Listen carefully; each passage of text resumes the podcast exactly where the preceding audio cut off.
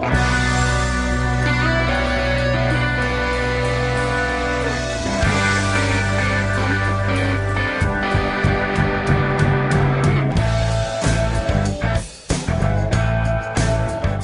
You're listening to Like Flint Radio, part of the Revelations radio network.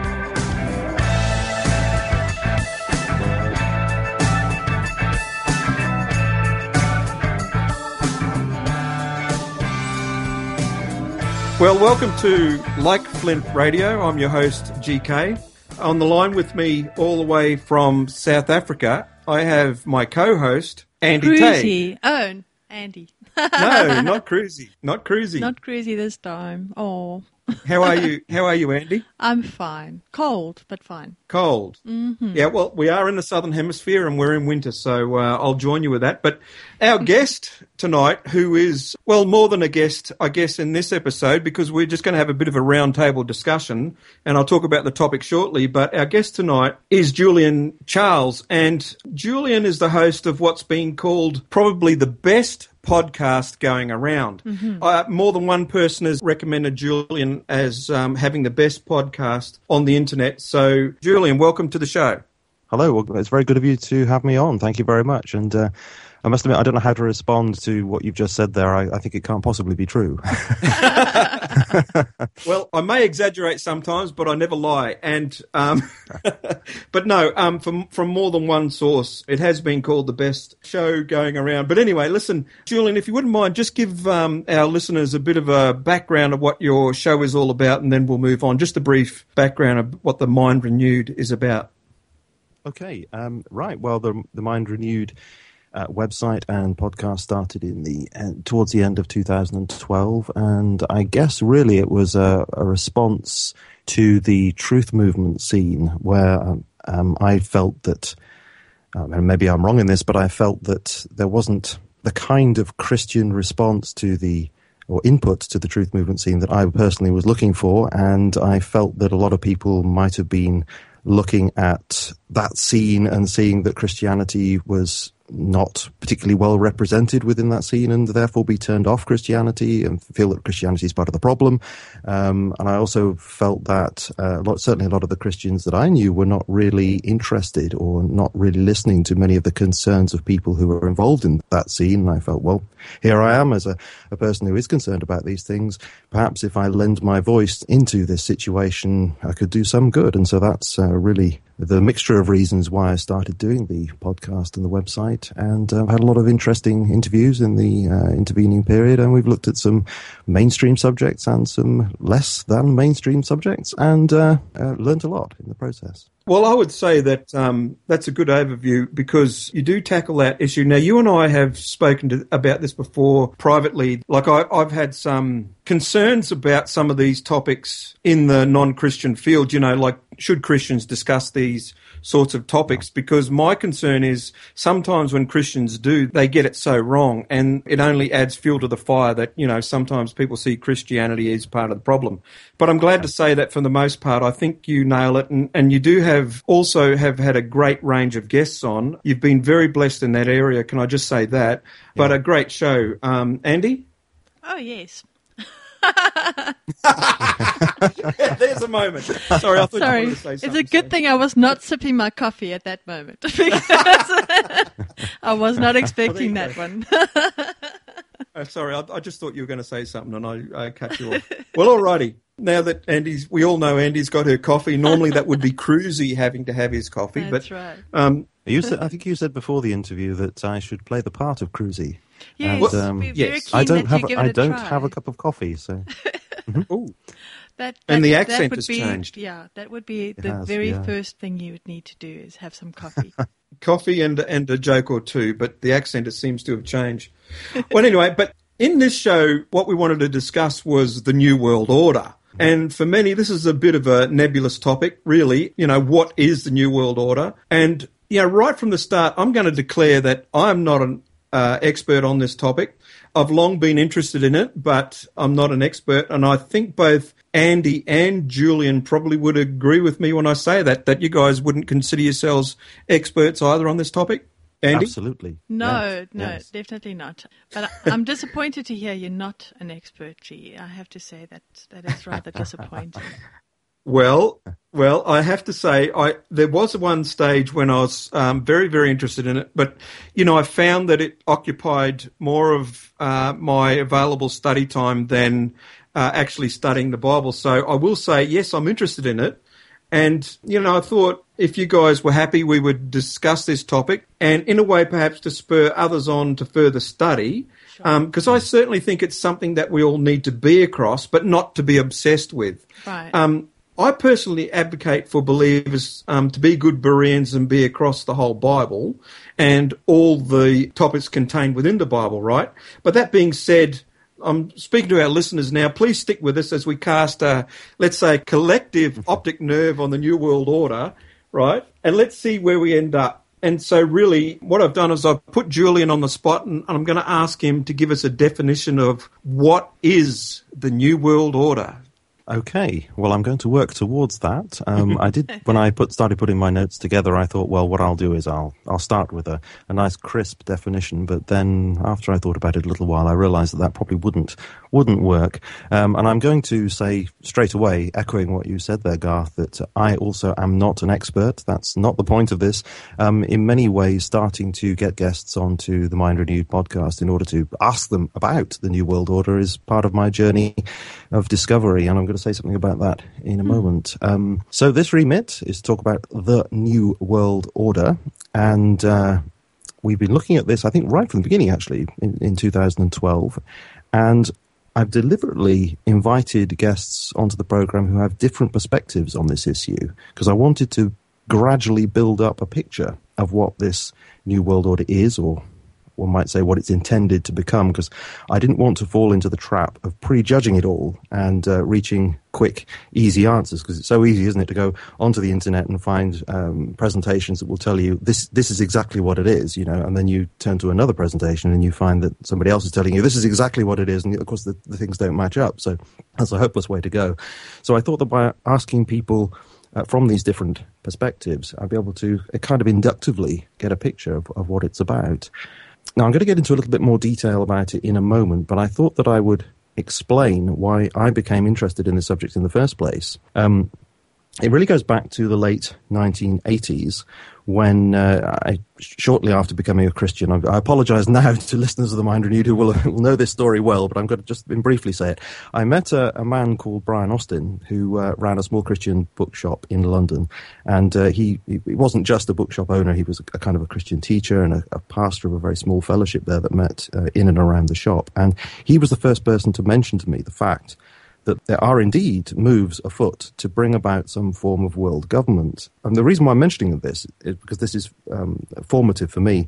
His take on this was very philosophical and theological, following really the thought of Francis Schaeffer before him. And he saw this development towards uh, some form of world government um, as a broad humanistic philosophical trend. Now, he, he didn't discount that the, you know, the influential elites may well be involved in this, um, but it was more uh, a discerning that there were ideas developing in the general culture for all sorts of historical reasons that were convincing people in general this is the way that things should go, that there should be greater and greater control over the world, that there should be more and more interlocking uh, authorities leading ultimately towards some form of world government.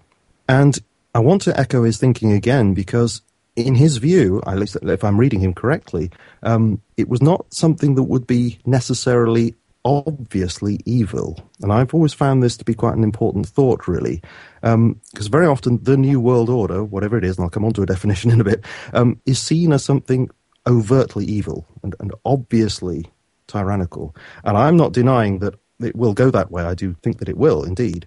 Um, but I think that if we consider the possibility that the you know the world's populations are going to be persuaded to go along with some form of world government, it has to be advertised as something that's good and attractive and positive, you know, beneficial for the whole world. Um, hmm. You know, with ideas like that, there won't be any more war because you know there'll be no nation states left to fight against each other. There'll be no interreligious strife because, well, we'll all share one religion. There'll be no major damage to the environment because industry and Human habitation will be carefully controlled, globally controlled. You see it.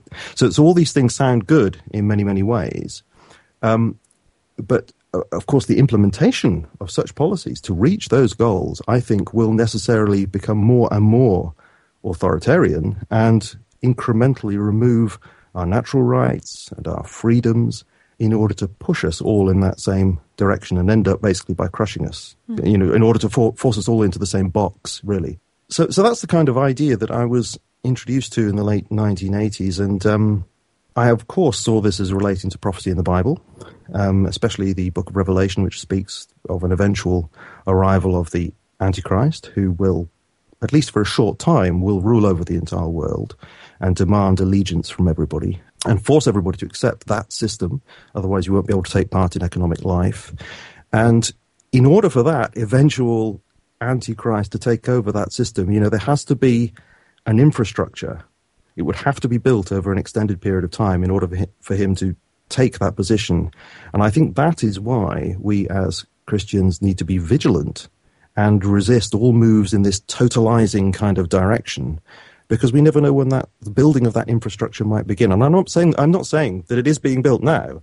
Uh, it may not be. This may be, it may just look like that, and it might be something hundreds of years from now. But I think we need to remain vigilant that there is that possibility, because we know that infrastructure must be built at some time in order for those prophecies to come to pass. Mm. So having said all that by way of introduction, um, mm. let me quickly deal with this formality then of defining the New World Order. And there, there are two main ways that I want to try to do that. Um, and this really is informed by the uh, really interesting interview that I had with James Corbett in two thousand thirteen, towards the beginning of two thousand thirteen. Um, so the first one is the use of this term as it's understood in political history, generally understood, which is just as a phrase that's occasionally used quite rhetorically, really, by statesmen in their speeches, you know, at uh, dramatic moments in world history, World War One, World War Two, the, the fall of communism, as a as a way of expressing the hope that now, you know, there will be a, I'll try and say it like a statesman, you know, there will be a new era of close cooperation between the sovereign nation states, you know, you get the picture. And um, mm-hmm. so, so therefore not really, well, not obviously pushing to, uh, pointing towards world government. And I think the most famous example of this kind of thing is uh, U S President George H W Bush's use of the term in nineteen ninety, where he gave that speech to the joint session of Congress there uh, during the first Gulf War. And uh, I've chosen this example precisely because it's ambiguous. I'm going to mention it in a second.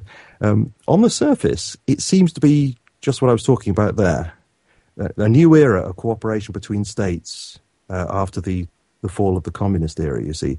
So I'm just going to read these words here. This is what he said. Out of these troubled times, our fifth objective, a new world order, can emerge. Mm. A new era, freer from the threat of terror, stronger in the pursuit of justice and more secure in the quest for peace. An era in which the nations of the world, east and west, north and south, can prosper and live in harmony. Now, if you just take that on its own, that looks like that first definition. Of course, a new order of things. We have this new opportunity. The, you know, the Iron Curtain's collapsed. And now we have this uh, possibility of all cooperating together and having a, a, a nice, fluffy new world.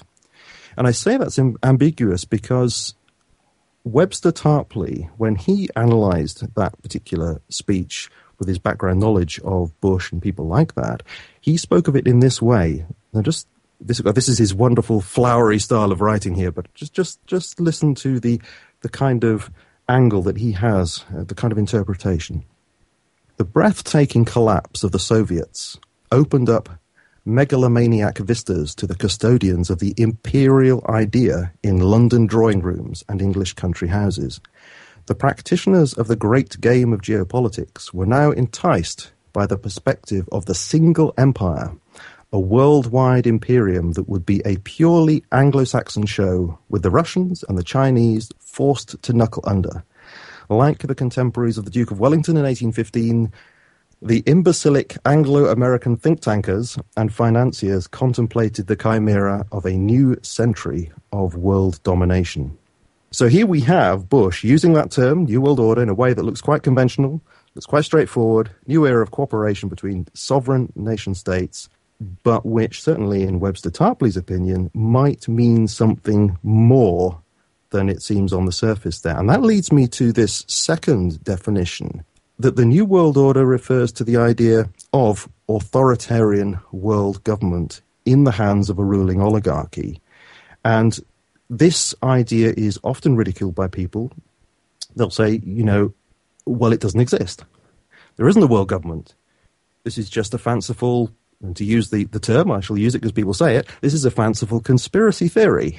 And I think that is a basic misunderstanding of this term and the way it's used, because it functions in a way that's alien to most people's way of thinking, because I think this term, as it's used here, is actually parasitical on Christian theology, on Christian eschatology. Now, let me explain what I mean. In Christian eschatology, we have the talk about the kingdom of God that's going to come. Mm. Now, when Christian theologians talk about the kingdom of God, um, they, they look at the New Testament and they notice how the kingdom of God is spoken about, and they say, well, look, we have to think of the kingdom of God as already but not yet. In one sense, the kingdom is already here, in the sense that God is building his kingdom. Jesus has arrived, and, and people are coming to faith in God, and God is working in people's lives. And so in that sense, the kingdom is already here, but it's not yet here, the theologians will say, in the sense that the kingdom has not yet come into its fullness. It will one day come in its fullness when Christ returns, and there will be ultimately the new heavens and the new earth. Now, in a similar kind of distorted way, I think that the, the New World Order is parasitical upon that. It's kind of parallel to that in a distorted way, because in a sense, the New World Order is already here, mm. in the sense that it may be being built as an infrastructure of c- control here and now, uh, but it's not yet here in its fullness, which, of course, I've discussed before. I'm not looking forward to that fullness, but, you know, that's that's the picture there. So I think it, it borrows eschatolo- eschatological understanding. Well, I was going to say, I think I think what you're saying there will resonate with many of us who have studied these things for a little while, in that you said that it, it's a bit of a parallel to, you know, Christian mm. eschatology. And I, I think that's a great example, because um, many of us would argue that, shall we say, in opposition to God's kingdom, we have Uh, Satan trying to fulfill his plan, and it will just be a mimic or a copy, and trying to mimic or copy uh, God's plan. So I, I think that's probably a very good um, uh, way to put it. What do you think, Andy? Yeah, absolutely. And like you say, it is already here in many forms, but it's also growing. But I almost feel like even more rapidly than it ever was. So people will probably just come to know it as as something that's normal, as opposed to mm. many, many years ago, when sovereignty was just so important to countries. Uh, it is being whittled down more and more as we go along. Mm. Yeah.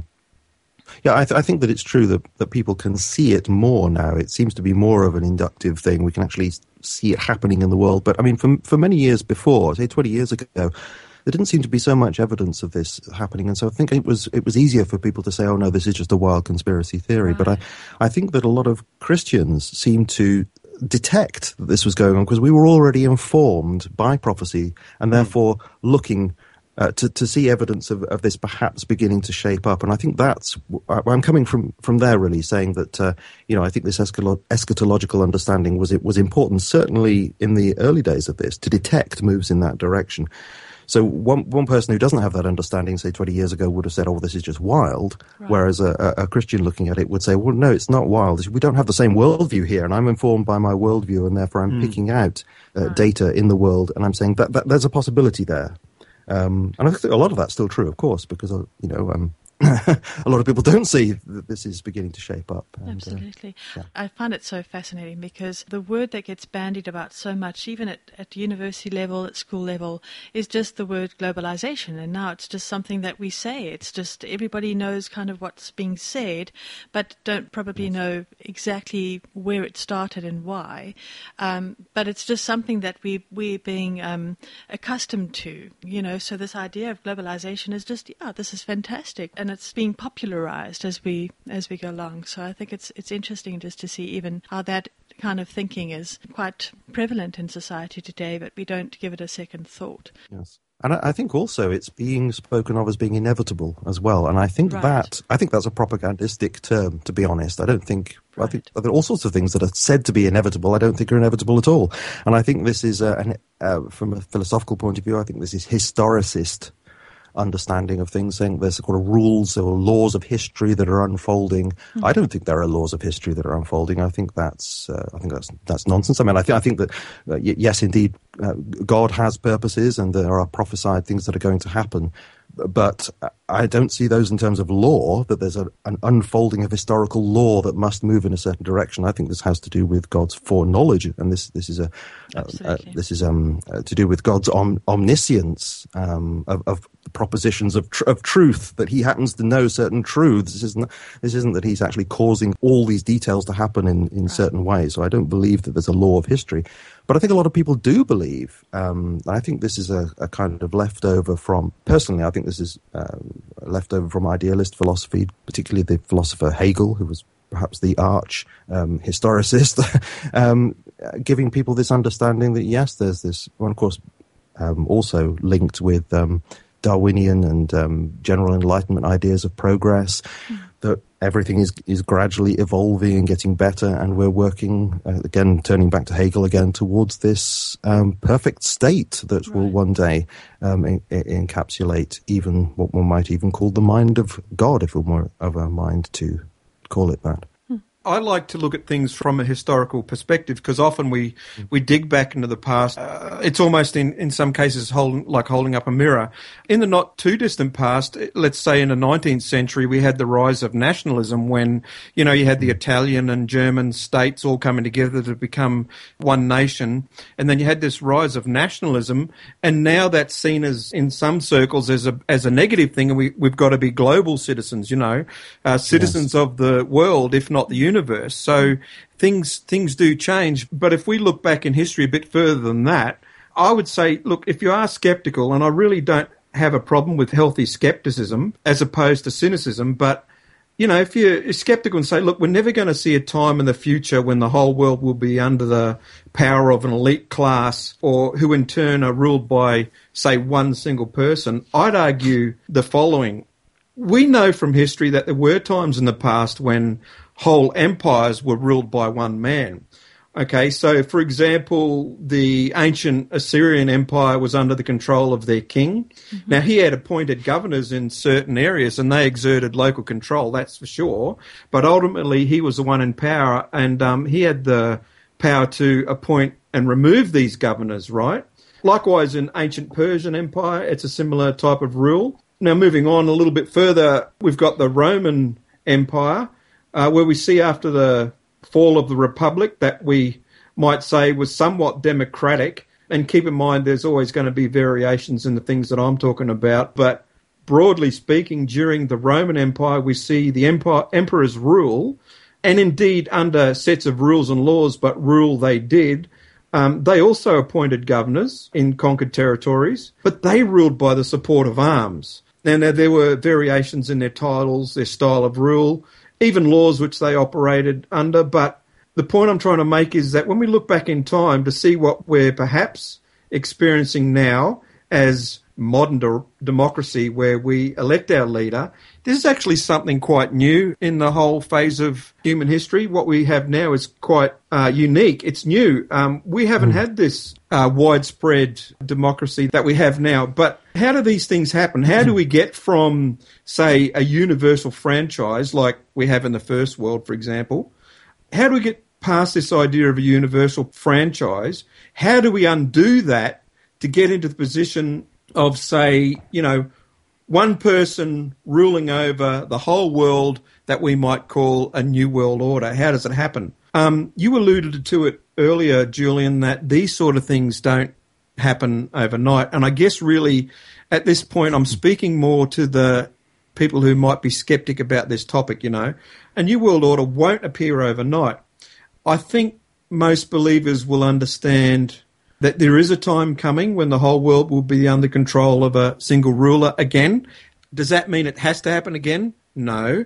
But as you've pointed out, prophecy tells us there is a coming time. Uh, provided you're not a preterist or a, a millennialist, you will understand that there's coming a time when we will be under the control of, I would say, an elite class who, who then give their power and consent to one person. And I always look for the biblical reference, as you alluded to Revelation. I think you can look at Daniel chapter eleven, for example. You can look mm-hmm. in Second Thessalonians chapter two would be good to look at. Yeah. Mm-hmm. And Revelations thirteen, and if you guys won't mind, I wanted to read part of this to give you an idea really what I'm talking about here, because mm-hmm. Revelations thirteen, verses one to five, will sort of explain what I'm getting at here. And the dragon stood on the sand of the seashore. Then I saw a beast coming up out of the sea, having ten horns and seven heads, and on his horns were ten diadems, and on his heads were blasphemous names. And the beast which I saw was like a leopard, and his feet were like those of a bear, and his mouth like the mouth of a lion. And the dragon gave him his power and his throne and great authority. I saw one of his heads as if it had been slain, and his fatal wound was healed. And the whole earth was amazed and followed after the beast. They worshipped the dragon because he gave his authority to the beast, and they worshipped the beast, saying, "Who is like the beast, and who is able to wage war with him?"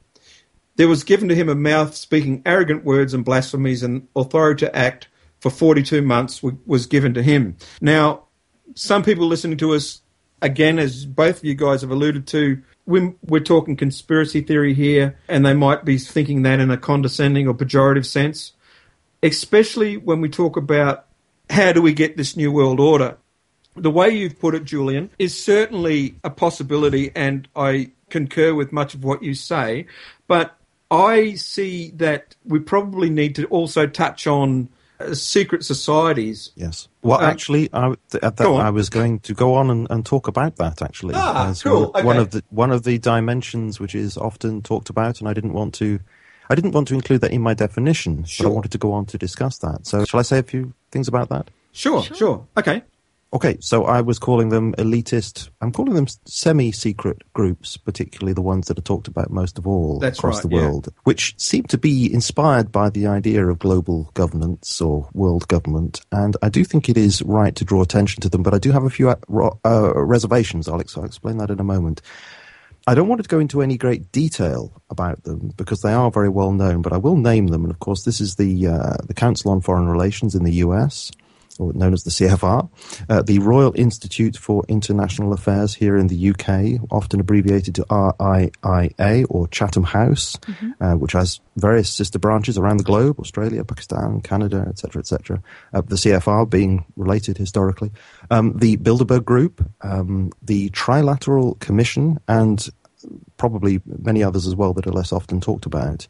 Now, the reservations I have Um, about concentrating on these groups, or, or concentrating, let me emphasize that word, is that I think they're significant, that they are made up of elitist individuals from a variety of backgrounds, many of whom do share this ideology of global governance, this collectivist kind of mentality. But I do think that too much can be made of these institutions themselves. And this is one of the things that came out very strongly in my interview with James Corbett, was the extent to which these groups overlap and have members in common with each other in many cases, and have a structure of rings within rings, which is what James Corbett was saying, um, that very often people in the outer ring of the structure of the organisation really don't know much about what's going on in the inner ring. And then there might be an inner ring within that, and an inner ring with that, where the, the, the higher doctrines uh, w- would be known. So the picture we have with these kinds of organisations is less of, you know, great centres of secret power. Um, I think we have a picture more of a kind of stratum of uh, international elitist power. And these organizations are like windows, if you like, that's what I'm going to call them, where we can we can get a glimpse occasionally of, of the kind of um, elitist policymaking and networking and influencing of national policy that's going on there. So I want to draw attention away from them as as organizations, that these are the these are the, the the bad organizations that we have to concentrate on. I think they're they're more windows onto a greater reality that's out there, much of it that's hidden to us. And I think we we must know that, because I'm, I'm not privy to a lot of these what what goes on in elitist circles. Who is, you know? Right. Um, so we know there's a lot a lot of uh, secret discussion that goes on. Now, having said that, I recently had a very very interesting discussion with Patrick M. Wood of the August Review and August Forecaster, and he co-authored that famous book Trilaterals Over Washington with Professor Anthony Sutton back in the seventies. And Patrick Wood, who I respect greatly, is of the opinion that the group which has been most effective in furthering this agenda of global governance has been, and has, indeed continues to be, the Trilateral Commission. And let me again say, I don't think he's he's saying that, you know, it's this group and we can ignore everything else. You know, again, it's I think it's this this window again on, on as a, as a centre of activity of something that's broader. Um, Would you like me very briefly just to say uh, a little about the Trilateral Commission? Because I think this is sure, uh, yeah. in, in, in, important, because it does it, it broadens out into the kind of thing you were just talking about there, Garth. Yeah. Um, the Trilateral Commission is this elitist private organisation. Um, although it sounds official, it's a, it's a commission. um, it was created by David Rockefeller and Zbigniew Brzezinski in the early nineteen seventies, and elitist and uh, influential people were invited to join privately. Uh, people from North America, mostly the U S, Europe, Japan. That's why it's called trilateral, those three areas. As I say, they were privately invited. And Patrick Wood explains that the Trilateral Commission effectively pulled off a coup in the mid nineteen seventies of the U S executive by having so many members of that organization being appointed to senior positions in the Carter administration, and that influence has continued down to the present day. And he lists all sorts of uh, high-ranking people who are uh, really high-ranking people who are members and have been members of that organization. And the ideology that inspires that group, the Trilateral Commission, is essentially a reworking of the philosophy of technocracy. And I do think this is an insight which Patrick Wood brings to the table. I think is very important. Um, it requires complete discussion in its own right, but you know, there's only so much time. So this this was an idea that was very popular in the nineteen thirties during the Great Depression.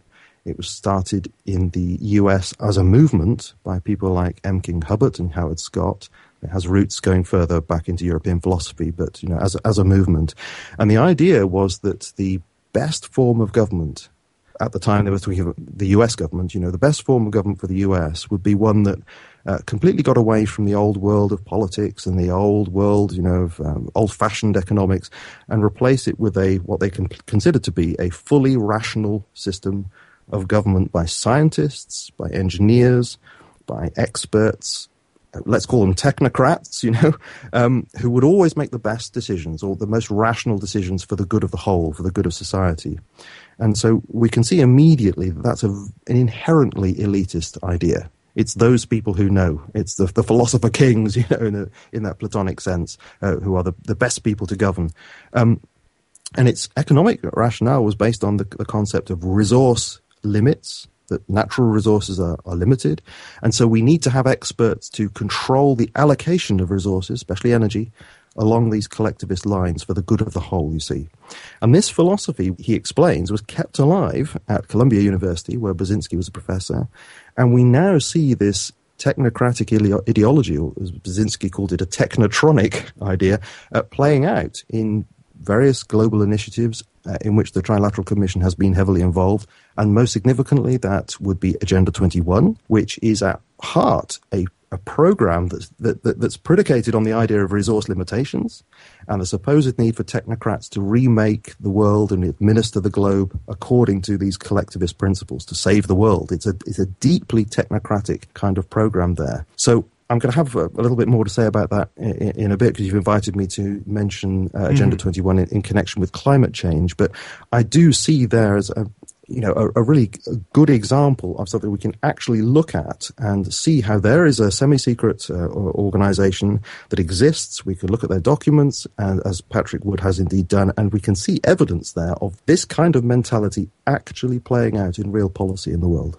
Look, I think when you and I and Andy were talking about the topics we might cover, we each knew roughly what we were going to cover, but I must say I'm a little surprised how much we are beginning to look like we agree on so many things, because I was going to say, no, I mean that, I mean that genuinely, you know, because I was thinking people go on about secret societies and, and, and all of that, but I think what, we, what we're looking at is a combination of secret societies but also open groups, you know, these groups that openly agitated for a global agenda. But going back to where I was before about what the Bible says about a future world ruler, I think you'll understand, and you also mentioned this, uh, Julian, that these things will take time. It will take time to install the infrastructure that will be able to support you know, this one world ruler or this one world system.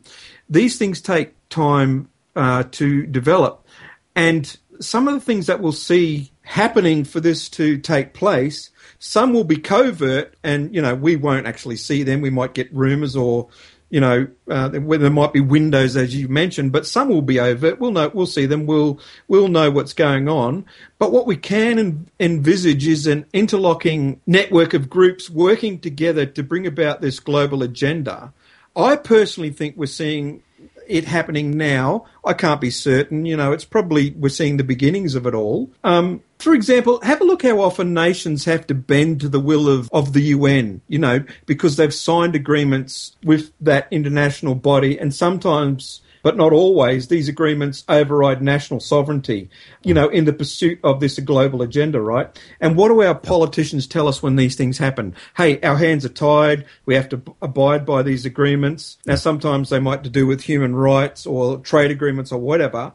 But, you know, to flesh this idea of this thing happening over time, I just thought it'd give us a little tiny glimpse into, say, how we ended up with the U N. So... Mm. You could argue that the U N itself was implemented in stages. So, like a broad brush view, um, we have the Concert of Europe, um, which was also known as the Vienna System of International Relations. Now, I know some people will understand what that means and understand it further than I do, but it came about after the defeat of Napoleon, right? And it was an early attempt at a united Europe. And this lasted until about World War One. Then after World War One, we have what they call the what, what was called the League of Nations. And let me read to you a little bit what the aims of the League were and see if you can see echoes of this now. Um, the League of Nations was an intergovernmental organisation founded as a result of the Paris Peace Conference that ended the First World War. It was the first international organisation whose principal mission was to maintain world peace. Its primary goals, as stated in its covenant, included preventing wars through collective security and disarmament and settling international disputes through negotiation and arbitration. Other issues in this and related treaties included labour conditions, just treatment of na- native inhabitants, human and drug trafficking, arms trade, global health, prisoners of war and protection of minorities in Europe. Now, you could argue that some of those things are actually for the better, by the way. But mm. now this League of Nations lasted until, again, another war. After World War Two, we ended up with the U N. Um, so you can see this progressive move towards, you know, tying in all of the nations over a long period of time. Increasingly, a number of nations added. Uh, the power of that body's growing. The agreements are growing. Uh, to be honest with you, who knows where it will go next? But I would argue that we've got some clues. Again, I'm going to look to the Bible for my clues. Um, we look at the Bible and examine the book of Daniel again, the book of Revelations, I mentioned earlier, uh, Second Thessalonians. So really to reiterate what I'm saying is you don't get it overnight. It takes years of negotiations, some secret, some open, between, in my opinion, and I, I, I can see that it's yours too, Julian, that it happens between these interlocking groups, and it's not all down to the bankers. It's not all down to all of the Jews or the Jesuits or the Masons, right? I think when we isolate different groups like that and point to them as the sole instigators, we fall into what I call the magician's trap. It's watch this hand uh, while I pull a trick on you with the other. So I don't agree with, um, you see some people who say, listen, definitely everything is down to the Ju- Jesuits. Everything that's going on can be traced to the Jesuits or the Jews or whatever. I don't think it'll be one group, race or institution. I think it's going to be an interlocking web of groups and people from all races. And you alluded to that when you said about these ideas where with these groups, when we look at them, we get these windows into what we're looking at. Like we can't see everything, but they're windows. And I know a little bit later we do need to talk about secret societies because they do exist, but shortly Andy's going to be talking about one particular secret society. But before we move on, um, any more thoughts, Julian? Yeah, I suppose I just was reminded there of something that I've become increasingly aware of running the podcast over the last eighteen months, and that is the role of misinformation, disinformation. I've become very aware that in researching these things, particularly to do with uh, things like uh, scandals involving intelligence agencies and the like, that it seems incomprehensible to me that if there is wrongdoing in these kinds of circles, that there wouldn't be the attempt to put people off and to, to, to follow the wrong kind of leads. And I do see, I won't go into any details about it, but I have come across a number of suggestions that this is the case. And so I, I do think that the kinds of things you've just been talking about there, that it would actually be in the, if there is this kind of uh, movement in the direction that we're talking about, it would be the, in the interests of those who are wishing to move the world in that direction, actually to encourage researchers to go down these, what I consider to be false routes, and say, yes, it's all this group or it's all that group, because that can very easily be discredited. And I can't imagine that that wouldn't be a tempting thing for people like that to do, considering we do see that sort of thing taking place in other areas, as I say, for example, um, to do with uh, scandals with intelligence um, or uh, false flag attacks and these kinds of things. I wouldn't be, I wouldn't put it past them. No, and you and I have also talked about that as well, Julian, things along that line where you might see, uh, without naming any particular event because there's more than one, but where you might see video or something released that looks dodgy. Uh, we all get on board and say, hey, look at this video. You can see that this is a complete mock-up. But you've pointed out to me, and I'm not sure if it's your idea or other people's ideas, but you pointed out to me that perhaps that's what they want us to see. And uh, further down the track, they might pull out the actual high-quality or better video and say, look, you you know, we've sent you down that path. Look, you've all got egg on your face, all you guys in the, yes. let's say, the truth movement or, or just people simply seeking truth, and say, look, you got egg on your face. Here's the actual uh, what Absolutely. happened. Do you have any specific ones you could I- Yeah, I do actually, and this idea really came to me from speaking to Tom Secker. I felt that I, I learned quite a lot actually uh, speaking to him that time, and reading his book as well, um, uh, Seven Seven, um, his book on Seven Seven. I can't actually pull out the title just at the moment. Uh, it's an excellent book. I do recommend anybody go and read that. Um, and the example that he. Uh, we have many examples, but the one that was most striking because it was visual was that they're in uh, looking at the issue of seven seven, and there were these four alleged uh, Islamic uh, extremists who uh, did the bombing that day, um, allegedly, and uh, there was a photograph that was released by the authorities of allegedly these four at Luton train station. And when you look at that photograph, it's actually an image, a, a, a, it's a, a single frame from a video, from C C T V footage. And when you look at it carefully, it, there's a lot that's strange about it. It looks as if it's been badly photoshopped. I mean, there are some uh, steel bars that seem to penetrate through, uh, you know, a person's head and these kinds of things. And you think, well, h- how can that be? Because this person is standing in front of those bars, and yet the bar seems somehow partly to go through that person's body. So this is, oh, this is clearly a fake image, you see.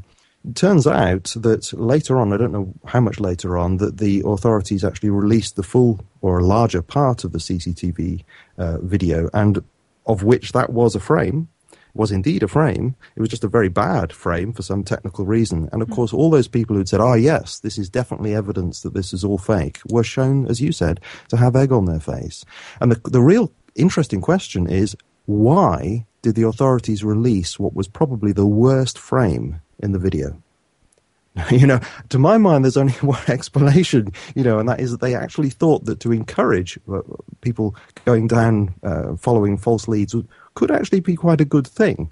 That's on the assumption that it was, you know, a cover-up. But if it was a cover-up, that would have been a very wise thing to do. And I think we need to be aware that that kind of thing may well be going on. I think that's a very good example, that one. And, um, you know, for, for someone like me, I, I've had many aha moments like uh, uh, this is why, you know, several years ago I was did a lot of times uh, studying the New World Order and, you know, end times and all of that. And I won't say obsessed with it, but, you know, I spent a lot of time doing it, and it came up with things and thought, aha, I, exact, I, I know exactly what's going on now. It's this. It's definitely this. But the more that time goes along, and, and, and to be honest with you, the more I uh, read the Bible and study the Bible, um, I have less of those um, this is definitely what's going on moments than I used to, and they're more along the lines of, well, this could be it, you know. Um, I'm not so certain anymore, and because of things like you've just mentioned. That being said, though, we yeah. do have evidence for definite groups who are openly agitating for uh, a globalist agenda. We definitely do have secret societies. I know people who are in secret societies. Uh, they won't talk about it, but I know they're members. So they, they, they do actually exist. Um, now, whether they're, you know, they're up to evil or otherwise, I'm not one hundred percent sure, but I think we need to acknowledge that secret societies exist. And when we were discussing doing this show as well, actually sometime before that, Andy and I had been talking about um, Cecil Rhodes and his secret society, and I think it's probably just a good one to pull out of the box of secret societies and say, look, let's have a look at one and let's see what they're about, because obviously for time factors and all of that, we can't go through all of them. But I think it's a good one because there is great historical evidence for this particular society and perhaps even to its continuation to this day. But anyway, um, Andy, did you want to have a bit of a talk about Rhodes and his society? Sure. I mean, the difficulty is obviously there's so much that one can chat about. Mm-hmm. But I think for the purposes of this show, we're going to do a very brief overview of Rhodes the man himself. And then we can start to look at his great idea, which then led to the formation of a secret society. And really, just as you guys have been chatting, you know, the one big thing that I think is coming across is that there's not one single strand to any of this. Um, All of them seem to be a great amalgamation into a greater web that seems to have similar ideas. And so the, the move towards globalization, as we uh, you know now think of it, or a one world government or a one world order, comes from so many different strands. But it might just be good to look and focus on Rhodes and where that strand has led, even though now it's hard to really trace it back because it just kind of expands and expands as it goes along. So let's look at Rhodes. The fascination with Rhodes really is just, I, I suppose, slightly personal, because I was born in Bulawayo, where uh, he is buried. Um, he's buried just outside of Bulawayo.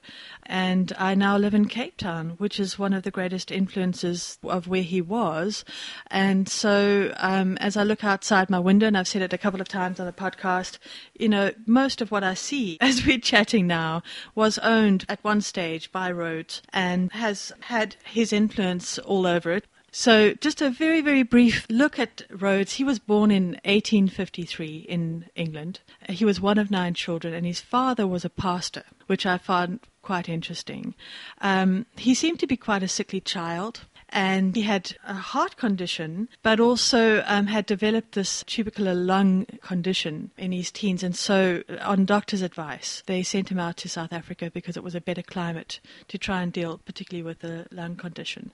And that's how he, you know, he started out in South Africa, probably around the age of seventeen. Now, around about the same time, diamonds had been discovered for the first time in South Africa and was being found in staggering quantities, particularly in the Kimberley area. And so by dreams of instant fortunes, he trekked across the veldt in eighteen seventy-one and joined in the frenzied diamond rush. Now, most people will know that he soon became very key in monopolizing the global diamond industry. From that time, he formed uh, the De Beers Group, and that still exists today.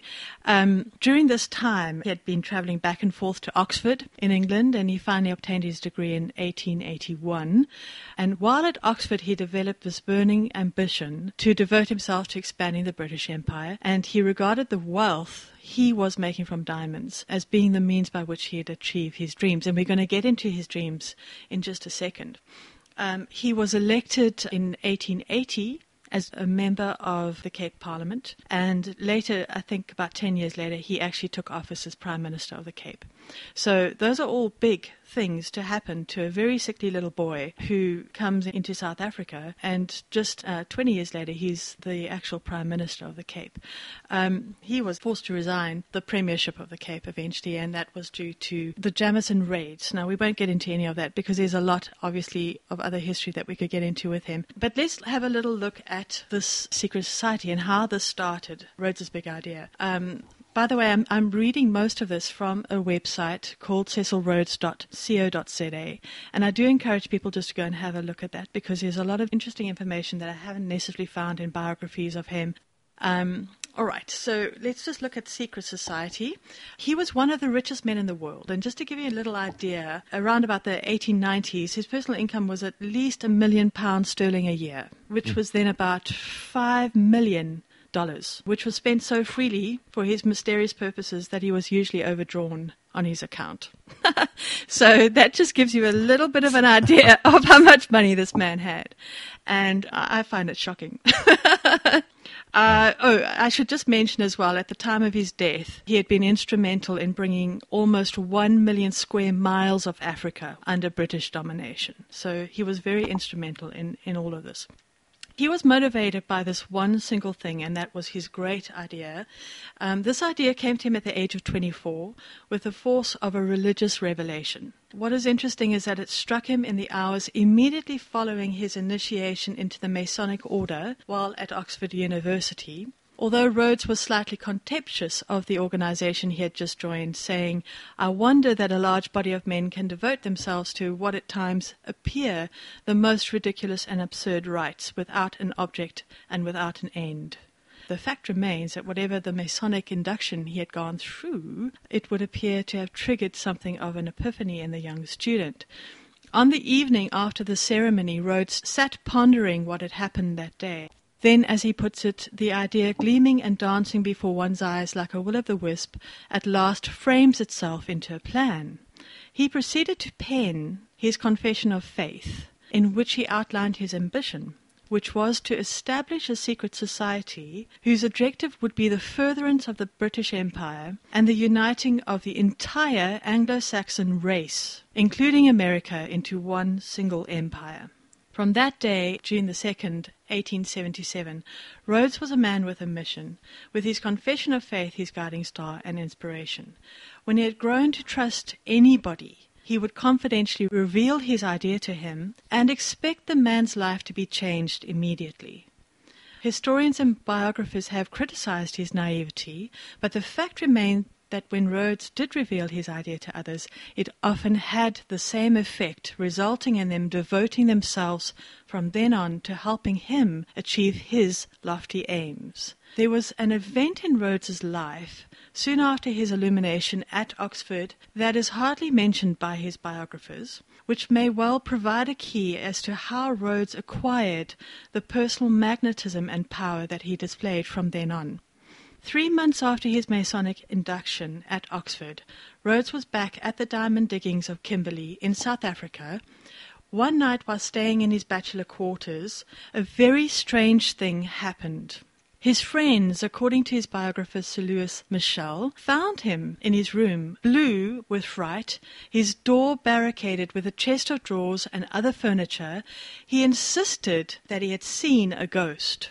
Immediately after this pivotal crisis, Rhodes had his previously penned Confession of Faith, which also contained his last will and testament, legally formalized by a Kimberley attorney. What exactly happened to him alone in his room that night, no one will ever know, except that exactly the same thing happened to another man in the following century, who also went on to become one of the most powerful men in the world, Adolf Hitler. In his book, Hitler Speaks, published in nineteen thirty-nine, Hermann Rauschning writes of an event that took place at the beginning of the nineteen thirties prior to Hitler's seizure of power and his ascent to fame and infamy. Says Rauschning, "My informant described to me in full detail a remarkable scene. I should not have credited the story if it had not come from such a source. Hitler stood swaying in his room, looking wildly around him. 'He, he, he's been here,' he gasped. His lips were blue. Sweat streamed down his face. Suddenly he began to reel off figures and odd words and broken phrases, entirely devoid of sense. It sounded horrible. He used strangely composed and entirely un-German word formations. He then stood quite still, only his lips moving. Gradually he grew calm. After that, he lay asleep for many hours. In nineteen thirty-three, soon after the strange event, Hitler seized power, and the rest, as they say, is history." A clue to exactly what fearsome thing Hitler had witnessed is given by Hitler himself, who said to his circle of intimate friends, of which Rauschning was a part, "The new man is among us. He is here. I will tell you a secret. I have seen the vision of the new man. Fearless and formidable, I shrank from him." On another occasion reported by Rauschning, Hitler remarked, "I will tell you a secret. I am founding an order which is pretty well exactly what Rhodes had set out to do after his illumination. How strange that Rhodes' secret society dedicated to ruling the world should have ultimately become a living reality in the next century in Hitler's S S, or Schutzstaffel. The German scientist Oswald Spengler, in his Decline and Fall of Civilization in the West, described the spirit of colonial expansion which possessed Rhodes as something demonic and immense, which grips forces into service and uses up mankind. And herein lies the clue to the careers of both Rhodes and Hitler, that at a point in their lives they both encountered something demonic. Spengler in his book also regards Rhodes with almost mystical awe as a prototype of a new sort of leader. Rhodes is to be regarded as the first precursor of a Western type of Caesar. He stands midway between Napoleon and the force of men in the next centuries. In our Germanic world, the spirits of Alaric and Theodoric will come again. There is a first hint of them in Cecil Rhodes, he said. So that is just a little bit of the very beginning of where the secret society started. Um, I don't know if you guys have anything to add to that at this stage. No, not me, no. I'm all ears. Oh, good. So, all right. The one thing most people will know is that the person that speaks most about Rhodes in terms of the organization is uh, Carol Quigley. And Carol Quigley seems to be very much in the know of a lot of inner workings of some of the secret societies by Rhodes. I'm just going to read bits, particularly out of a book called The Anglo-American Establishment. He talks about how back in eighteen ninety-one, three men were engaged in earnest conversation in London. From that conversation were to flow the consequences of the greatest importance to the British Empire and to the world as a whole, for these men were organizing a secret society that was, for more than fifty years, to be one of the most important forces in the formulation and execution of British imperial and foreign policy. The three men who were thus engaged were already well known in England. The leader was Cecil Rhodes, famously wealthy, empire building, and the most important person in South Africa. The second was William T. Stead, the most famous and probably also the most sensational journalist of the day. The third was Reginald Balliol Brett, and later known as Lord Esher, friend and confidant of Queen Victoria, and later to be the most influential advisor of King Edward the seventh and King George the fifth. The three drew up a plan of organisation for their secret society and a list of original members. The plan of organisation provided for an inner circle. Remember what Julian was sharing earlier, just these, you know, circles within circles. And that's often the way that secret societies work. And so often the outer circles don't really know what the most inner circles are, are really doing. So here we have this plan for the secret society. The inner circle was to be known as the Society of the Elect, and the outer circle was to be known as the Association of Helpers. Um, within the Society of the Elect, the real power was to be exercised by the leader and a junta of three. The leader was to be Rhodes, and the junta was to be Stead, Brett, and Alfred Milner. During this period of almost sixty years, this society has been called by various names. During the first decade, it was known as the Secret Society of Cecil Rhodes, or the Dream of Cecil Rhodes. In the second and third decades of its existence, it was known as Milner's Kindergarten and as the Round Table Group, which I don't know if you mentioned that earlier, Gillian, I just can't remember offhand. Since nineteen twenty, it's also been called by various names, depending on which phase of its activities was being examined. It's also been called the Times Crowd, the Rhodes Crowd, the Chatham House Crowd, All Souls Group, and the Cliveden Set, or Cliveden Set. All of these terms were more or less inadequate because they focused attention on only part of the society or on only one of its activities. The Milner Kindergarten and the Round Table Group, for example, uh, were different names for the Association of Helpers, and thus were only part of a society. Since the real centre of the organisation, the Society of the Elect continued to exist and recruited new members from the outer circle as seemed necessary. So again, Again, by invitation, which also seems to be the modus operandi. It's always by invitation. Since this group has been increasingly dominated by the associates of Viscount Astor, and Astor is quite well known if one studies uh, conspiracy and stuff like that. So that's just a little bit. Um, I'm trying to see, there was something else I also wanted to share. Sorry. One second. I've got way too much paper here. Edit, edit, cut, cut. Oh, dear. do, do you have anything, by any chance, on the connection to the Council on Foreign Relations? Because that comes from that route, doesn't it? Yes, I do. I do. Ah. I, and I can share a little bit of that just, just cool. um, after. Maybe just one more little thing here. Yeah. Um, let's have a look. The Secret Society of Cecil Rhodes is mentioned in the first five of his seven wills. So he made seven wills. In the first five, he mentions the actual Secret Society. In the fifth, it was supplemented by the idea of an educational institution with scholarships. Um, in the sixth and seventh wills, the Secret Society was not even mentioned. And the scholarships monopolized the estate. But Rhodes still had the same ideals and still believed that they could be carried out best by a secret society of men devoted to a common cause. The scholarships were merely a facade to conceal the secret society, or more accurately, they were to be one of the instruments by which the members of the secret society could carry out his purpose. To achieve this purpose, Rhodes, in his first will, uh, written while he was still an undergraduate of Oxford at the age of twenty-four, left all his wealth to the Secretary of State for Colonies, Lord Carnarvon, and to the Attorney General of Griqualand West, Sidney Shepherd, to be used to create a secret society patterned on the Jesuits. The reference to the Jesuits as a model for his secret society is found in a confession of faith which Rhodes had written two years earlier in eighteen seventy-five and which he enclosed in his will. Uh, Thirteen years later, in a letter to the trustee of his third will, Rhodes told how to form the secret society, saying, "In considering questions suggested, take the constitution of the Jesuits, if obtainable, and insert English Empire for Roman Catholic religion." So I just thought that was quite interesting, uh, just mm. to add that in there. Could I just mention that you, you yes, of course. Yeah, you, you, you mentioned the um, the inspiration there of the Jesuit structure that um, yes. he was drawing upon, and I just thought that I would throw in the fact that uh, G. Edward Griffin also points to an influence of Adam Weishaupt and his secret society as well.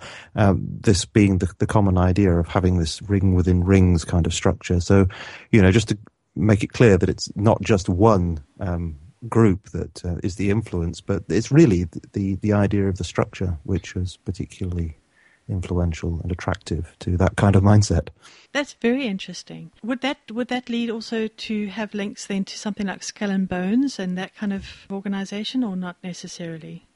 Well, I think that these groups, I haven't done a great study on it, but um, from what I've read and heard, these groups do seem to have that model as their structure because it's uh, Right. It, it serves so many purposes. I mean, it, it serves obviously the purposes of the people who are the greatest initiates in the centre, but um, it also, uh, most directly, but also indirectly serves their purposes because if you have people on the outer parts of the circles, they can be very uh, efficiently controlled because they can move through the outer to the slightly inner to the slightly inner all the way, all the time, feeling that they're progressing and getting to know more about the deeper truths, whatever those deeper truths might be, but always until they actually reach the, the centre, they don't actually know. And um, I've, I've read and heard that this kind of thing goes on in the Freemasons as well, and that there are people who, you know, until they, right. they, they might rise to the third and fourth degrees, but they don't really know what's going on in the thirty-third or whatever. Right. And so it's a, an effective and historic, um, re- it recapitulates throughout history. It's used many, many, many times as a method of elitist control.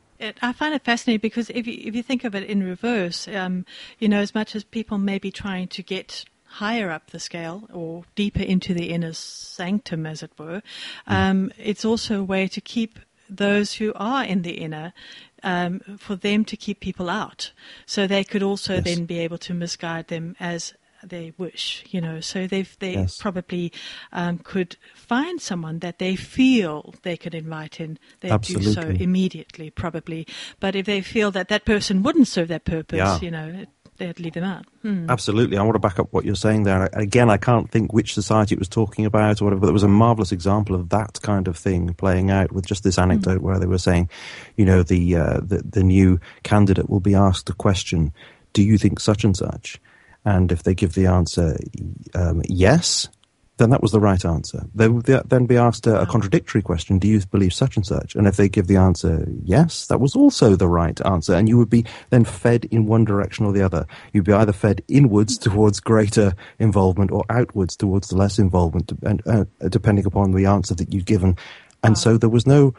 um, revealing of anything at all, and the candidate in question thought they were progressing in right. the right way. They, you know, they didn't know there was any other any other alternative corridor to, to travel down. That was yeah. not for them to know about, and and so you know it, it is a very eff- effective means of control, as you say, through this this sort of invitation um, process and uh, progression process. It's uh, very effective. Yeah, and you can quite understand now why many wouldn't even, you know, they heard that there's some conspiracy, they'd be like, no, that's just rubbish. It, I'm part of it and I've yeah. never seen that before. So you can quite understand Absolutely. How easy it is to even blind their own. And I, I find it fascinating, actually.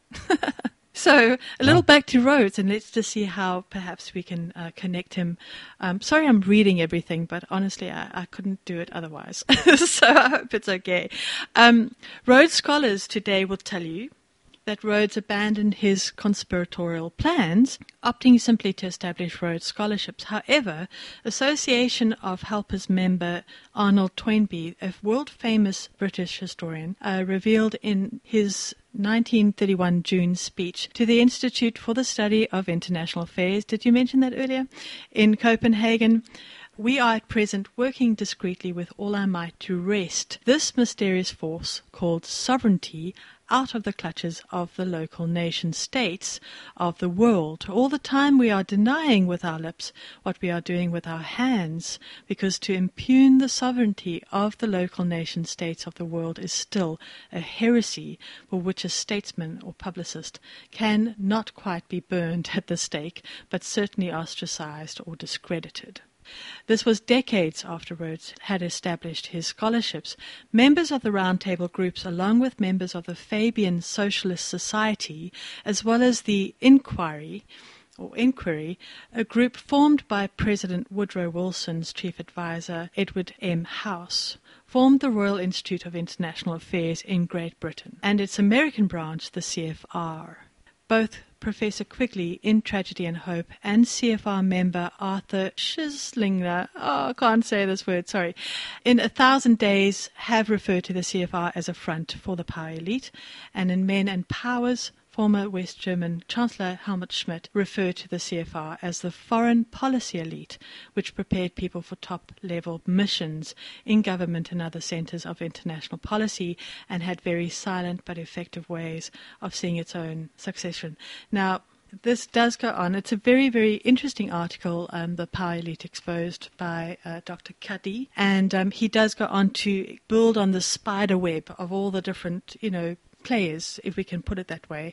But also, I think, just as we've been saying, it's not just one particular thing that we can look at. We can't just blame one, but we need to understand that there's an amalgamation of all sorts of concentric circles that kind of all seem to have this idea of moving towards a one-world government or globalization. Mm.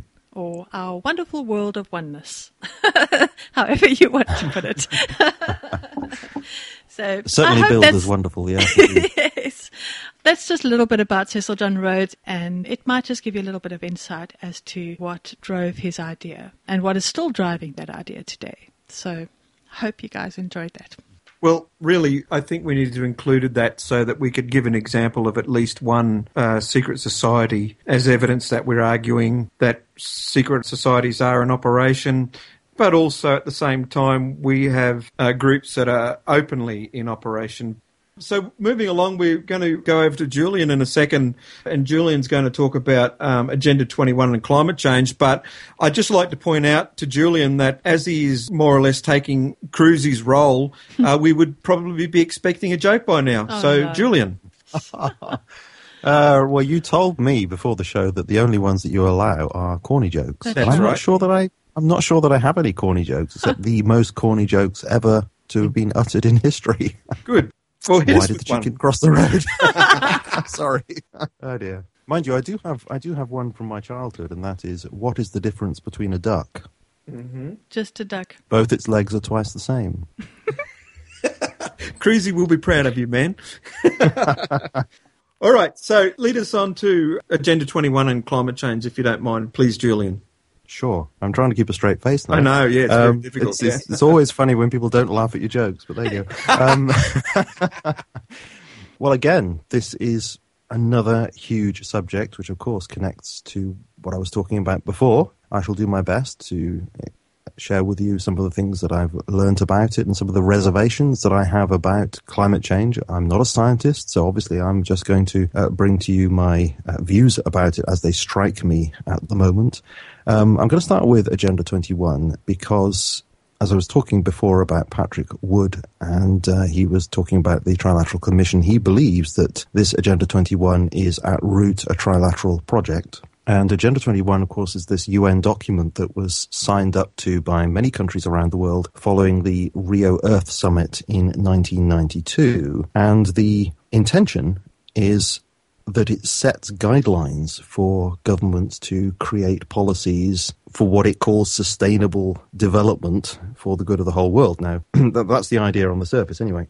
And uh, so with the sustainable development, we have the idea, I was talking about technocracy before, we, we have this idea of resource limitation in there straight away.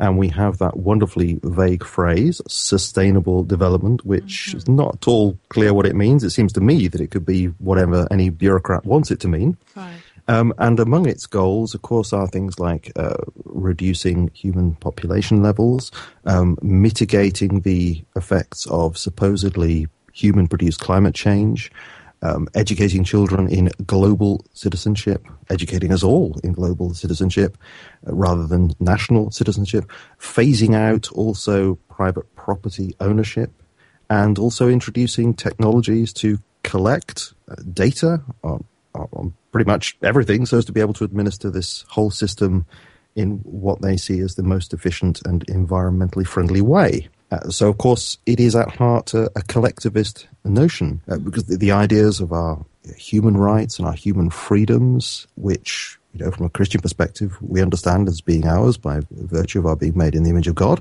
uh, they're compromised for the good of the whole, or they're, you know, potentially they are compromised, and we, we, we may have to lose rights, lose freedoms, if thereby, you know, the greater good of the whole world is served in some way. Hmm.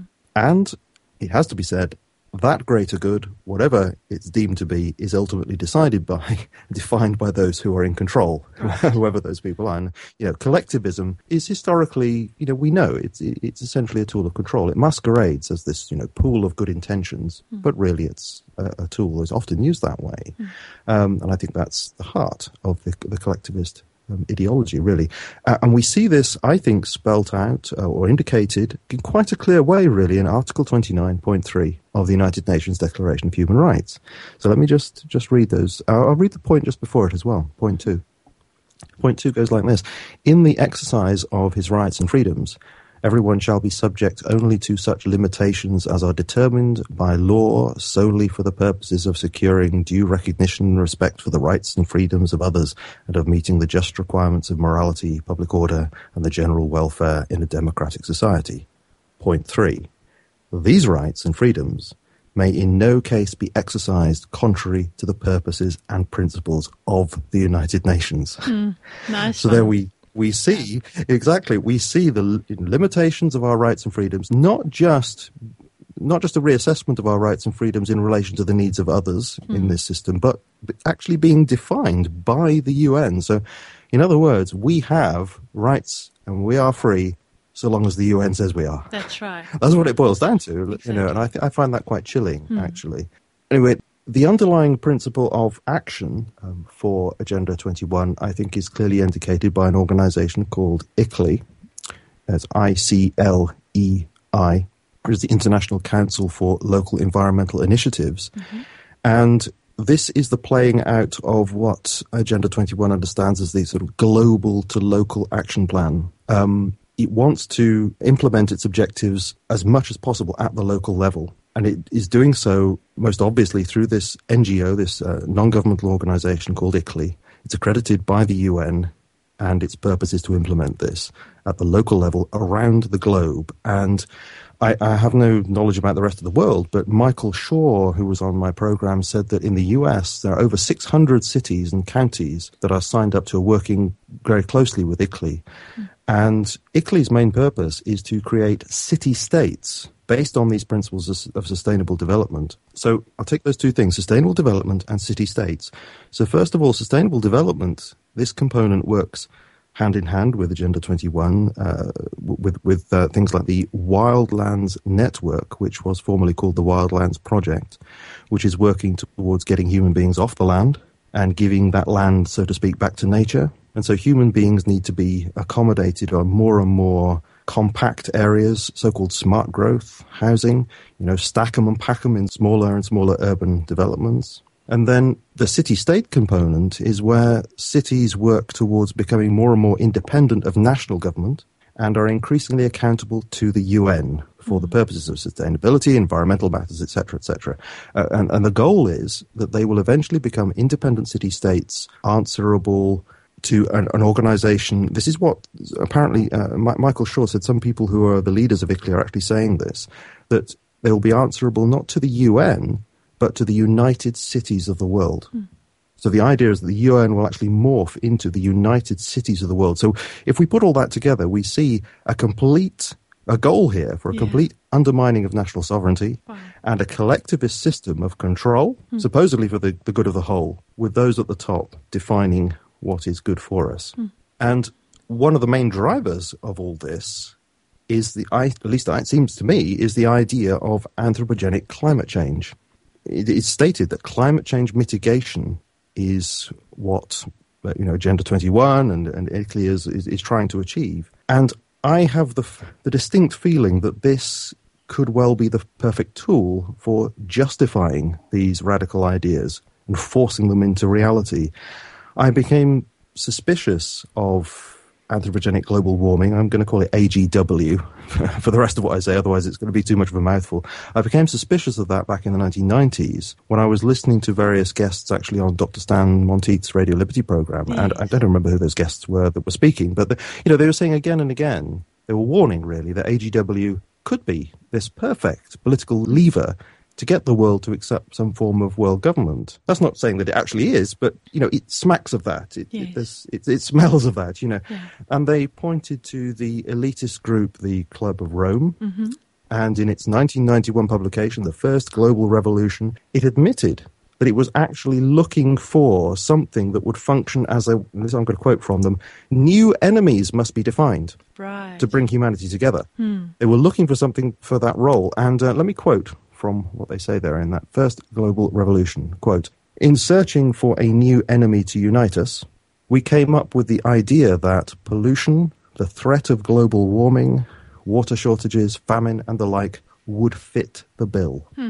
All these dangers are caused by human intervention and is only through changed attitudes and behavior that they can be overcome.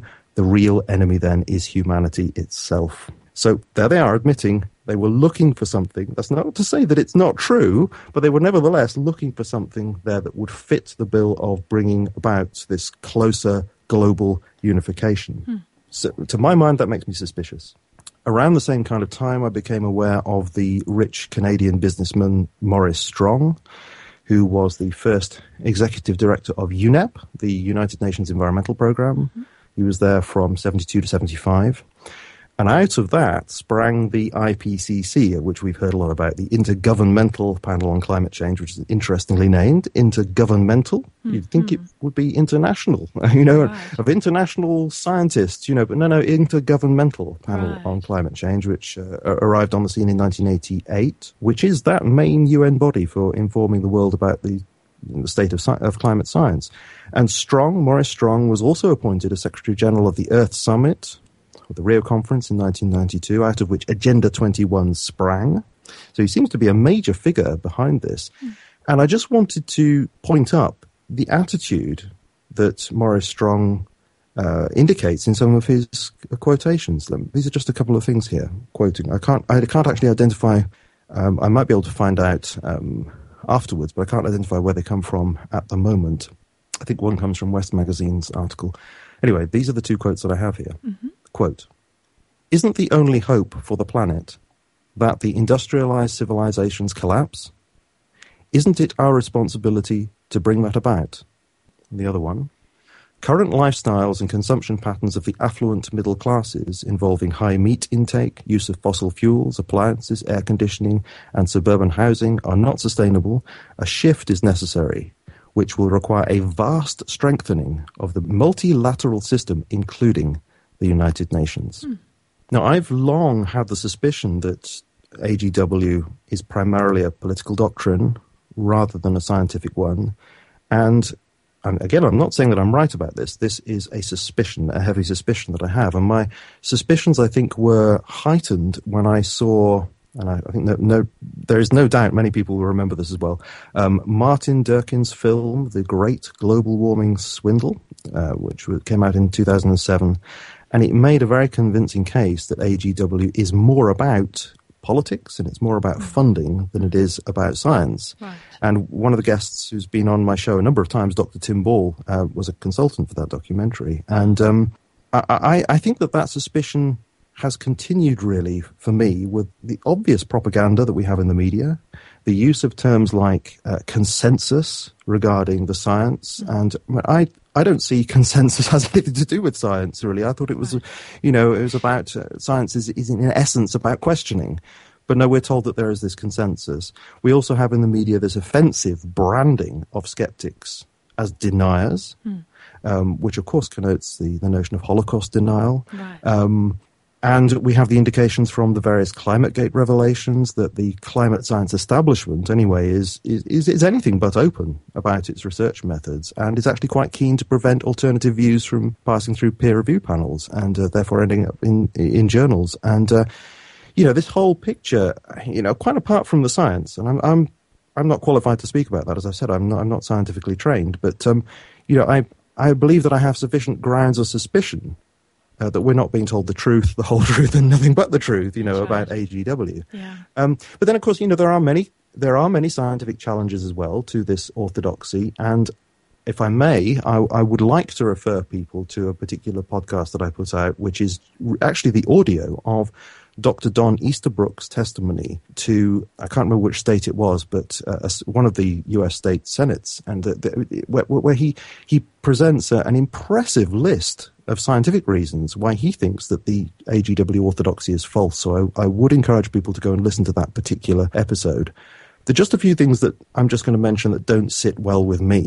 Just for example, Uh, I put these together this morning, actually. I just thought, well, what are the things that just bug me? And here some, here are some of them. We're told that the sun doesn't account for the warming that's attributed to human uh, action. You know, it's human C O two. It's not the sun.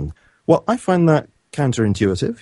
Um, I know there are lots of things in science that are counterintuitive, but I find it difficult to believe that when there are people of the caliber, for example, of Willie Soon at Harvard and Richard Lindzen at M I T, who are arguing, no, actually the sun is a major factor in the, the, the climate.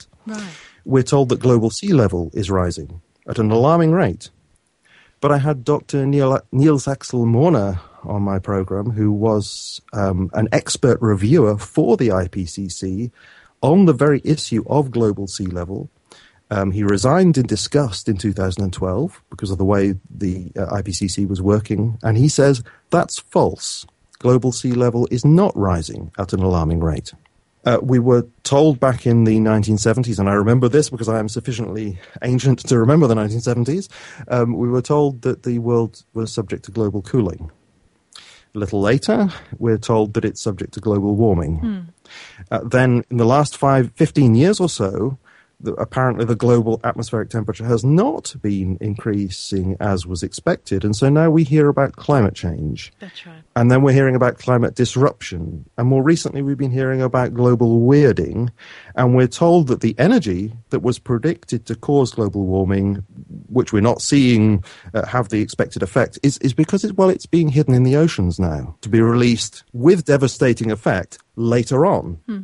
But then I think, wouldn't we therefore expect to see this global sea level rising if, in fact, all this energy is being hidden in the oceans, which Doctor Morner disputes? There's none of this seems to make any sense to me.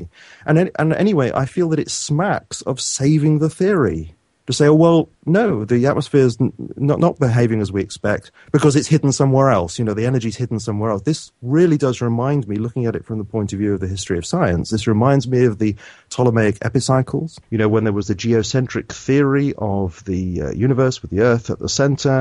And so the, the, the movements of the planets was expected to be in these lovely circles moving around us.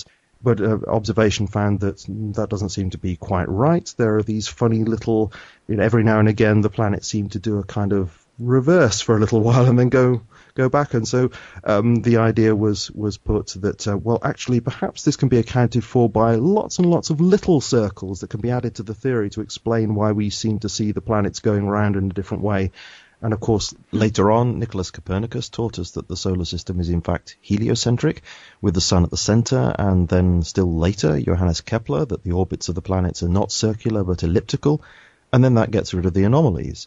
But before, by having these little epicycles, you could save the theory, you could save the cosmology of the time. And it strikes me that the same kind of thing is going on here.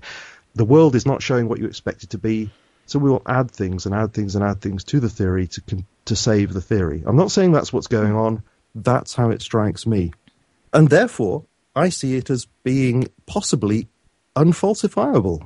Now, the philosopher of science, Karl Popper, this is one of his main things. He said that if it's science, then if a theory is scientific, it should be falsifiable in principle. That means, you know, if the theory is false, it should be possible to show that it's false. Mm. Um, with this, I, I'm wondering, actually, is that the case? If it's false, can we even show that it's false if these other alternative stories can be told about it ad infinitum? I don't know. Um, I don't think that, from what I've read anyway, that global temperature increase fits well with the timeline of industrial C O two production. I understand that C O two has many benefits, that plants actually crave it uh, to, to grow well, and perhaps if we had more of it, we'd have more food in the world. Mm.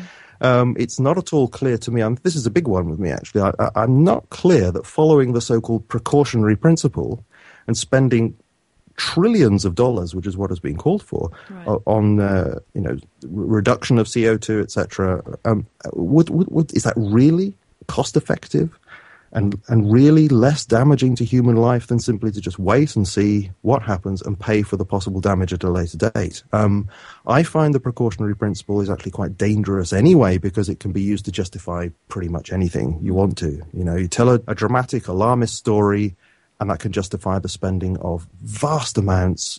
And are you really doing the best with your resources there? It's not at all clear. Right. For example, you know, it could be said, we're going to be hit by meteors. We could be hit by meteors at, at any time. Mm-hmm. So should we therefore spend, that could wipe us out, should we therefore spend all the money in the world on averting that possible catastrophe? Well, clearly not, you right. know. Um, so my, my general feeling about this is that if anthropogenic global warming is false, if it's being manufactured primarily for political reasons, for one world political reasons, I think it goes something like this. We need an issue that will persuade the populations of the world to accept a form of world government. We therefore need a global problem that is perceived to be an existential threat that individual da- nations just cannot deal with on their own. It requires an international global force. Right. And it would be desirable, according to Agenda twenty-one, to promote deindustrialization as well. It would be desirable to promote human population reduction as well. I think anthropogenic global warming fits that scenario perfectly. Human beings, in order for, to flourish, we need industry. Industry re- requires energy. En- energy requires, at least at the moment anyway, it requires, it requires carbon dioxide producing fuels. So if you brand C O two as a pollutant, because it's said to be this vastly important greenhouse gas that's causing dangerous warming, um, then you create these powerful forms of global government to police the world's use of C O two, try to force massive reductions of it uh, in its production. What do you get? You get world government, you get the collapse of industrialized society, and maybe you get population reduction into the bargain as well. It seems to me to fit that scenario perfectly. Now, I'm not saying I'm right. This is my suspicion, and I, I think I've given a number of reasons why I think it's rational to be suspicious. I hope that I'm proved wrong, but I do remain suspicious at, my, at the moment. And, and understandably, as do we. I have to say, I mean, there's two things really that we can we can take, well, at least that I'm going to take um, out of what you're saying there. One is that we can look at all the factors, right? This is why, this is what. But the bottom line is money. We are going to be charged for every little emission. You know, if we go go over too much uh, usage, we're going to be charged. That money then goes where? What are they doing with that money is a big question. And I'm quite sure uh, G will be able to share a little bit about, you know, how this has already been brought into Australia and the effect of that. I just remember mm. the one story, and I think the end result was the, there might have been a change in this particular policy, but um, even to bury somebody was going to cost you a climate change tax. And um, so it just it was becoming ridiculous to the extreme. And at the end of the day, scientists still cannot prove it to be true, but yet we are already being charged for it, and countries are already having to sign their lives away because of it. And I, I just find it fascinating how they would perhaps invent, I hate to use a word, but this is what it seems to be, invent another enemy, like you say, create a new enemy. I mean, wasn't terrorism just the other day the new enemy? And um, and therefore we had to sign our lives away and kind of go, okay, well, we're going to, you know, give ourselves over to rigorous scrutiny and um, all of that kind of thing. So yeah, it's yeah. just another, it's just another form of a new enemy. And so I find it fascinating, but it's also alarming to see the kind of power it wields. I was going to say our Prime Minister is overseas at the moment, and they are trying to repeal some legislation uh, put in by a previous government. And the deputy op- opposition leader, I heard her saying today that uh, with our Prime Minister's attitude on uh, climate change and global warming and, and those things, that he is the Nigel No Friends on the international stage. oh, boy. Uh, so. Well, I think this is it, isn't it? It's known that individual states are going to be extremely reluctant to implement this because it's going to destroy right. their industry. Right. And so that then is an argument to say, well, we need to force this across the globe with a, an international organisation, an in, you know, international government. That's the only way it can happen. That's right. Yeah, that's the only way it can happen. That's so that's right. possibly how it's working. Yeah, and everyone will sign up, and once they've signed up, that's it. You won't be able to have any say. You, like I said uh, right at the beginning, you will, you can go to your politician and say, well, I don't agree with this, and they'll say, well, look, our hands are tied. We've you know signed to these international agreements, and, and that's Absolutely. that. So. That's and in fact, that's, I'm going to echo what you say there, because that's exactly the kind of thing that Martin Altman said on my program to do with the smart grid as well, mm-hmm. as a, as, which is essentially a technocratic program. Again, the smart grid makes the most rational decisions. It it will make, based on computer programs and algorithms, you know, it will make the most rational decision. If you don't like what's going on, you go to your uh, electricity authority or whatever and say, well, I'd like things to be differently. They'll say, sorry, mm-hmm. it's doing the most rational thing. That's that, it. That, that's wow. right. Yes. Wow. Yeah. End of, end of story. End of story. Mm. Well, very, are you guys done? Are you finished? Shall all, I wind us up? All fine. Wind us up. All right. Okay. Um, I, I, I suppose I could throw in my last quote from Maurice Strong that people okay. could um, yes. just ponder, which brings up a completely different dimension, but would be certainly related. See what, what happens with it. Here we go. Again, I can't actually source it, but uh, mm-hmm. I got it from a good source, so I suspect that it's true. It is the responsibility of each human being today to choose between the force of darkness and the force of light. We must therefore transform our attitudes and adopt a new respect for the superior laws of divine nature. Hmm. Wow.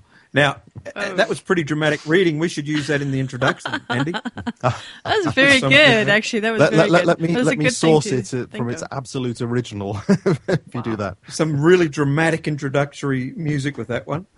Um, well, listen, uh, hey, I've um, I've enjoyed this discussion yeah. with both you guys, and I want to thank you both for your valuable input. And Julian, thanks for being willing willing to come on our show and be a part of it with us. Um, I've enjoyed that aspect as well. Where can people find you on the internet? Oh, let me say thank you for inviting me. I've enjoyed it. Uh, it's, it's been great having this uh, conversation with you both. Uh, thank That's you. Thank you. Yeah. Um, yeah. You can find The Mind Renewed, and I have to stress that it's not Mind Renewed; it is The Mind Renewed. um, it's exactly it's as it, as it sounds, the mind renewed dot com. It's as simple as that.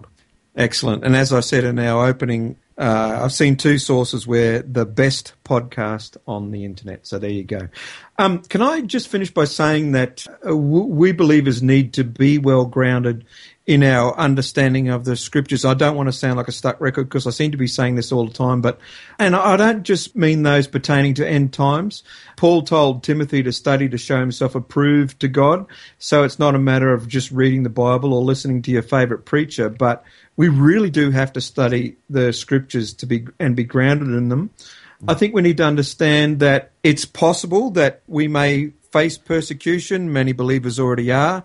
Uh, look at Asia and Africa for your examples there. But when we look at history of the martyrs, we can ask ourselves, we're sitting here comfortably in the West. What makes us think we won't face persecution? I think we need to be prepared to stand firm, and I'll refer you to First Corinthians fifteen fifty-eight and First Corinthians sixteen thirteen to fourteen. And bear in mind that we have, we do have an enemy, and it's not a physical enemy, uh, not so much what we can see in the physical realm, because a lot of that is just for show. The main game and the main battle for believers in, is in a realm that can't be seen with our physical eyes. Mm. So I refer you to Ephesians chapter six to understand that more thoroughly. Never stop praying, don't live in fear, and don't let the study of end times and the New World Order be the only thing that you do. Absolutely. Yeah. So that's, I'd just like to finish up with that little statement, and I'm, I'm sure you guys would agree. Anyway, Absolutely. Thank you guys. Thanks very much. Thank you. Great. Thank you ever so much for having me. Fabulous to have you, Julian. Thank you. Great to speak to you both. Come back. Oh, all right then. If you don't mind, if that's okay, if it's not too no, no. too much. I, I very much look forward. I very much look forward to having uh, both of you on my show at some point. That could be worked out. That would okay. be good. Awesome. All right. Excellent. Thank you. Bye bye now. Thank you. Bye. Bye bye.